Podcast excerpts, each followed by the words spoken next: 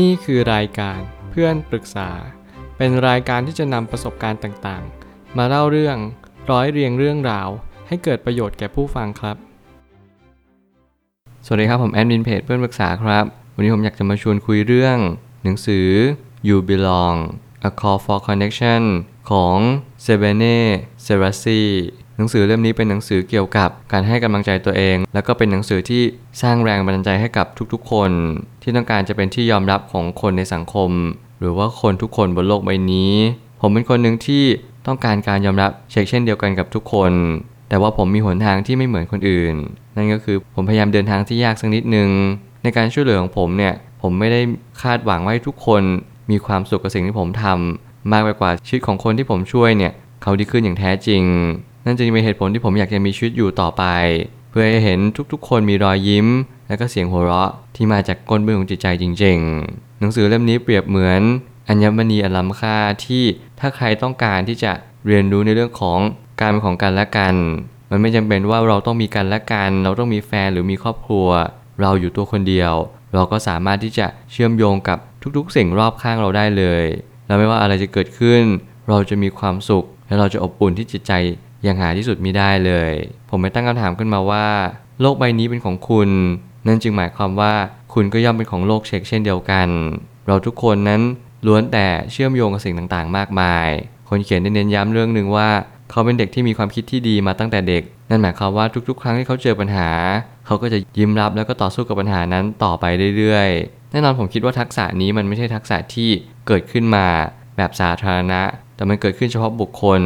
นั่นหมายความว่ามันมีการบ่มเพาะการฝึกปรือตนเองมาอย่างยาวนานแต่ละบุคคลก็จึงมีความคิดที่ดีแตกต่างกันไปเรื่องราวของคนเขียนมันทำให้ผมรู้สึกว่าเราทุกคนจำเป็นจะต้องเลือกเฟ้นหาตัวเองให้เจอว่าเราต้องการอะไรในชีวิตรวมถึงเราสามารถจะเชื่อมโยงกับสิ่งต่างๆได้อย่างไรหนังสือเล่มนี้ก็มีคำตอบนั้นความสุขในชีวิตจะขึ้นอยู่กับ2สิ่งแรกคือการยอมรับและสิ่งที่2คือการเป็นของกันและกันแน่นอนทุกคนต้องการการยอมรับเป็นอันดับแรกเพราะเราต้องการให้เขาสนใจเราเขาเชื่อมโยงกับเราอยู่ตลอดเวลาแต่ในความเป็นจริงแล้วทุกๆคนถูกเชื่อมโยงกับสิ่งหนึ่งเข้าด้วยกันอยู่เสมอนั่นก็คือธรรมชาติกับตัวเราในหนังสือเล่มนี้ไม่ได้บอกว่าให้เราหาแฟนถ้าเราเหงาให้เราสร้างครอบครัวถ้าเกิดสมมติเราไม่มั่นใจว่าเราอยู่ตัวคนเดียวได้หรือเปล่าแต่เขากำลังบอกว่าให้เรารักษาสิ่งที่มีมองเห็นสิ่งที่อยู่รอบตัวก่อนที่เราจะไปแสวงหาสิ่งอื่นจงรักษาสิ่งที่มีไว้ดีกว่าไหมนี่คือคำถามที่เราควรตั้งกับตัวเองแล้วเราก็ควรจะหาคำตอบก่อนที่มันจะสายเกินไปสิ่งที่คุณทำในทุกๆวันนั่นแหละจะเป็นเบ้าหลอมของอนาคตของคุณบางครั้งความสุขในชีวิตมันก็ไม่ได้เกิดขึ้นจากการที่เราได้รับการยอมรับจากผู้คนในสังคมอย่างเดียวแต่มันคือการที่เรารู้สึกเชื่อมโยงกับคนอื่นถ้าเกิดสมมติคุณสังเกตว่าทำไมเราถึงเหงาทั้งที่เราอยู่ท่ามกลางผู้คนในสังคมมากมายเพราะบางครั้งเราไม่เข้าใจว่าเราจะเชื่อมโยงกับผู้คนเหล่านั้นได้ยังไงสิ่งนี้ผมพยายามฝึกปรือตัวเองอยู่เสมอไม่ว่าจะเป็นการลองไปไหนคนเดียวการอยู่คนเดียวและการที่เราพยายามฝึกการเชื่อมโยงกับผู้คนมากมายในสังคมจริงๆแล้วผมคิดว่าผมเริ่มทำได้มากขึ้นเรื่อยๆแต่มันไม่ได้หมายความว่าจะทำได้ดีเยี่ยมในตอนนี้เลยสิ่งผมสังเกตก็คือทุกๆครั้งที่เรามีการเชื่อมโยงกับคนอื่นเรามักจะนั่งในใจของผู้อื่นแน่นอนว่าชีวิตเราอาจจะดูเหมือนไม่มีใครยอมรับเราแต่แน่นอนคนแรกที่เราต้องยอมรับก็คือตัวของเราเองเราต้องรู้จักตัวเองมากพอให้เราจะรู้ว่าตัวเรามีประโยชน์แล้วก็มีสิ่งที่เป็นประโยชน์ให้คนอื่นมาพึ่งพาเราหรือเปล่านี่คือสิ่งที่ล้ำค่าที่สุดในชีวิตว่าเราต้องมีสิ่งที่ให้คนอื่นพึ่งพาเราได้เท่านั้นเราจึงจะได้การยอมรับความสัมพันธ์ที่ดีเท่านั้นที่นำมาซึ่งความสุขอย่างแท้จริงหากปราศจากความสัมพันธ์ที่ดีแล้วไซ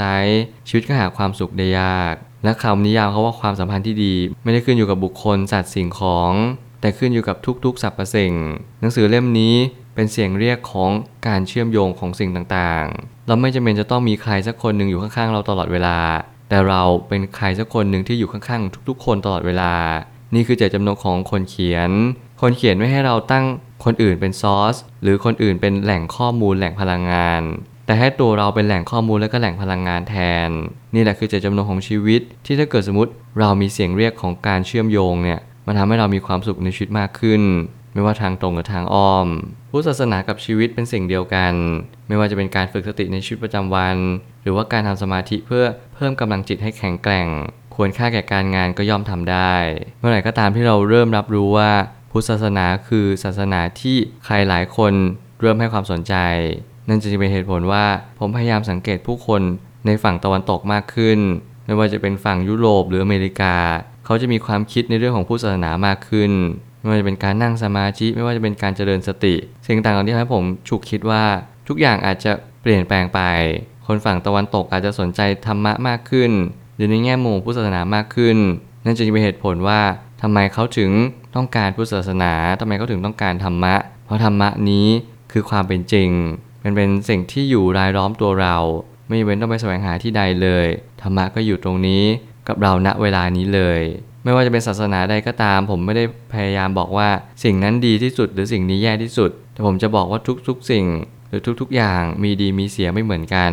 เราต้องเฟ้นหาตัวเองว่าเราต้องการอะไรในชีวิตแล้วเราจึงค่อยไขว่คว้าหาสิ่งนั้นมาการทำสมาธิแล้วก็ความสงบที่จิตใจเนี่ยเป็นสิ่งที่ล้ำค่าที่สุดเหมือนกันไม่ว่าคุณจะไปตรงไหนคุณก็จำเป็นต้องมีสติและสมาธิเป็นตัวประกอบเสมอรวมถึงมันก็เป็นองค์ธรรมเพื่อให้เกิดปัญญาต่อไปถ้าเกิดสมมติคุณขาดสติคุณขาดสมาธิมันก็ทำให้คุณไม่สามารถคิดอะไรออกได้เลยไม่ว่าทางที่คุณกำลังเดินหรือว่าสิ่งที่คุณกำลังเป็นคุณควรจะปรับปรุงหรือเปล่าหรือแม้กระทั่งทางที่คุณเดินเนี่ยคุณควรจะแก้ไขมันไหมคุณถึงตรงไหนแล้วคุณเดินไปไกลแค่ไหนแล้วคุณควรย้อนกลับมาหรือเปล่าสิ่งนี้คือเป็นตัวสติเท่านั้นที่สอบทานได้สุดท้ายนี้ปัจจัยหลักที่ทำให้เรารู้สึกว่าเรามีกันและกันคือการนึกถึงคนอื่นอยู่เสมอยิ่งเรานึกถึงและคิดถึงคนอื่นตลอดเวลาเมื่อนั้นเราจะพบว่าเราไม่ได้อยู่ตัวคนเดียวบนโลกใบนี้นี่คือเหตุผลของการที่ผมเลือกอ่านหนังสือเล่มนี้ก็คือเราต้องการที่จะเป็นของกันและกันเราทำไงให้เรารู้สึกเชื่อมโยงกับทุกๆสิ่งบนโลกใบนี้แม้กระทั่งคนที่อยู่คนเดียวก็มีความสุขแม้กระทั่งคนที่มีคู่ก็มีความสุขไม่ว่าคุณจะอยู่บริบทใดบนโลกใบนี้คุณก็ย่อมมีความสุขแบบอัตภาพของคุณเองนี่แหละคือความสุขที่แท้จริงหรือเปล่าความสุขของเราไม่ได้ขึ้นอยู่กับเหตุการณ์ไม่ได้ขึ้นอยู่กับบริบทแต่ขึ้นอยู่กับความรู้สึกนึกคิดของเราว่าเรามีความคิดยังไงต่อสิ่งที่เราเจอหรือแม้กระทั่งสิ่งใดก็ตามเปลี่ยนแปลงเราก็ย่อมน้อมรับมันไม่ผลักไสไม่ไล่ส่งเราพยายามน้อมรับแต่โดยดีมองว่านี่คือโอกาสของชีวิตเรานะมันคือโอกาสที่ทำให้เราได้ฝึกปล่อยวางสิ่งนี้วันหนึ่งก็เข้ามาอีกวันหนึ่งเขาก็จากไปมันเป็นศิลปะของการใช้ชีวิตแล้วเราใช้ชีวิตอย่างไรให้เรามีความสุขผมแนะนำให้ทุกคนอ่านหนังสือเล่มนี้เพื่อให้ทุกคนเข้าใจชีวิตว่าชีวิตยังมีทางเดินอยู่เสมอและเราก็เป็นส่วนหนึ่งของโลกใบนี้โลกใบนี้ย่อมไม่ทอดทิ้งคุณอย่างแน่นอนแต่เราต้องฝึกตัวเองเพื่อจะให้เข้าถึงโลกใบนี้ให้ได้นี่คือขุมทรัพย์ที่ยิ่งใหญ่ที่สุดบนโลกใบนี้แล้ววันหนึ่งคุณจะพบเจอมันผมเชื่อว่าทุกปัญหาย่อมมีทางออกเสมอขอบคุณครับรวมถึงคุณสามารถแชร์ประสบการณ์ผ่านทาง Facebook Twitter และ YouTube และอย่าลืมติด Hashtag เพื่อนปรึกษาหรือ Friend Talk ด้วยนะครับ